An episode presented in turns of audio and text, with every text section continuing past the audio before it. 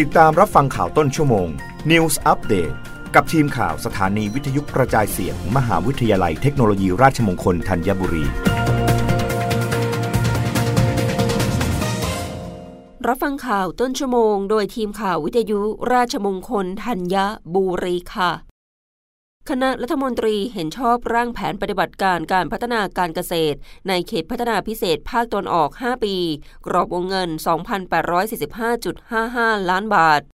นางสาวรัชดาธนาดิเรก รองโฆษกประจำสำนักนายกรัฐมนตรี เปิดเผยภายหลังการประชุมคณะรัฐมนตรีว่า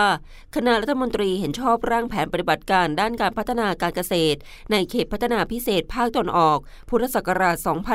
2566 ถึง 2570 ซึ่งร่างแผนปฏิบัติการฉบับนี้มีระยะเวลาดำเนินการ 5 ปี ประกอบด้วย 101 โครงการ กรอบวงเงินรวม 2,845.55 ล้านบาท ซึ่งเป็นงบประมาณจากภาครัฐ1,535.55 ล้านบาท และภาคเอกชน 1,310 ล้านบาท โดยมีเป้าหมายพัฒนาการเกษตร แบ่งออกเป็น 3 ประเภทคือ 1. เป้าหมายรวม เช่น ยกระดับรายได้เกษตรกรภายในปี 2580 และมูลค่าผลิตภัณฑ์มวลรวมในสาขาเกษตรเพิ่มขึ้น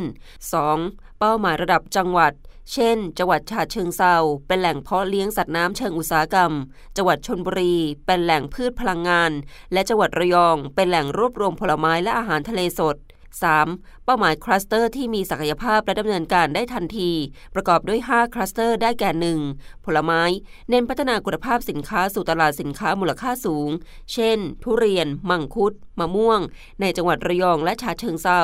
2. ประมงเพาะเลี้ยง เน้นการเพิ่มมูลค่าในห่วงโซ่อุปทานด้วยเทคโนโลยีการผลิต และสร้างเศรษฐกิจใหม่ เช่น กุ้งกล้ามกราม กุ้งขาวและปลานิลในจังหวัดชาเชิงเซาและระยอง 3. พืชสำหรับอุตสาหกรรมชีวภาพ เน้นยกระดับผลผลิตมันสับปะหลังให้มีคุณภาพ และมีปริมาณที่เพียงพอต่อความต้องการของตลาด ส่งเสริมการแปรรูปด้วยเทคโนโลยีที่ทันสมัยเพื่อลดต้นทุนและเพิ่มมูลค่าสินค้าในจังหวัดชนบุรี 4. พืชสมุนไพร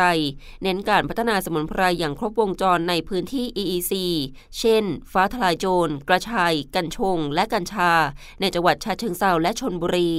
5. เกษตรมูลค่าสูง เน้นพัฒนาคุณภาพสินค้าสู่ตลาดสินค้ามูลค่าสูง เช่น เนื้อโคพรีเมียมคุณภาพสูง และไข่ไก่อินทรีในจังหวัดฉะเชิงเซาชนบุรีและระยอง รับฟังข่าวครั้งต่อไปได้ในต้นชั่วโมงหน้า กับทีมข่าววิทยุราชมงคลธัญบุรีค่ะ รับฟังข่าวต้นชั่วโมง News อัปเดตครั้งต่อไป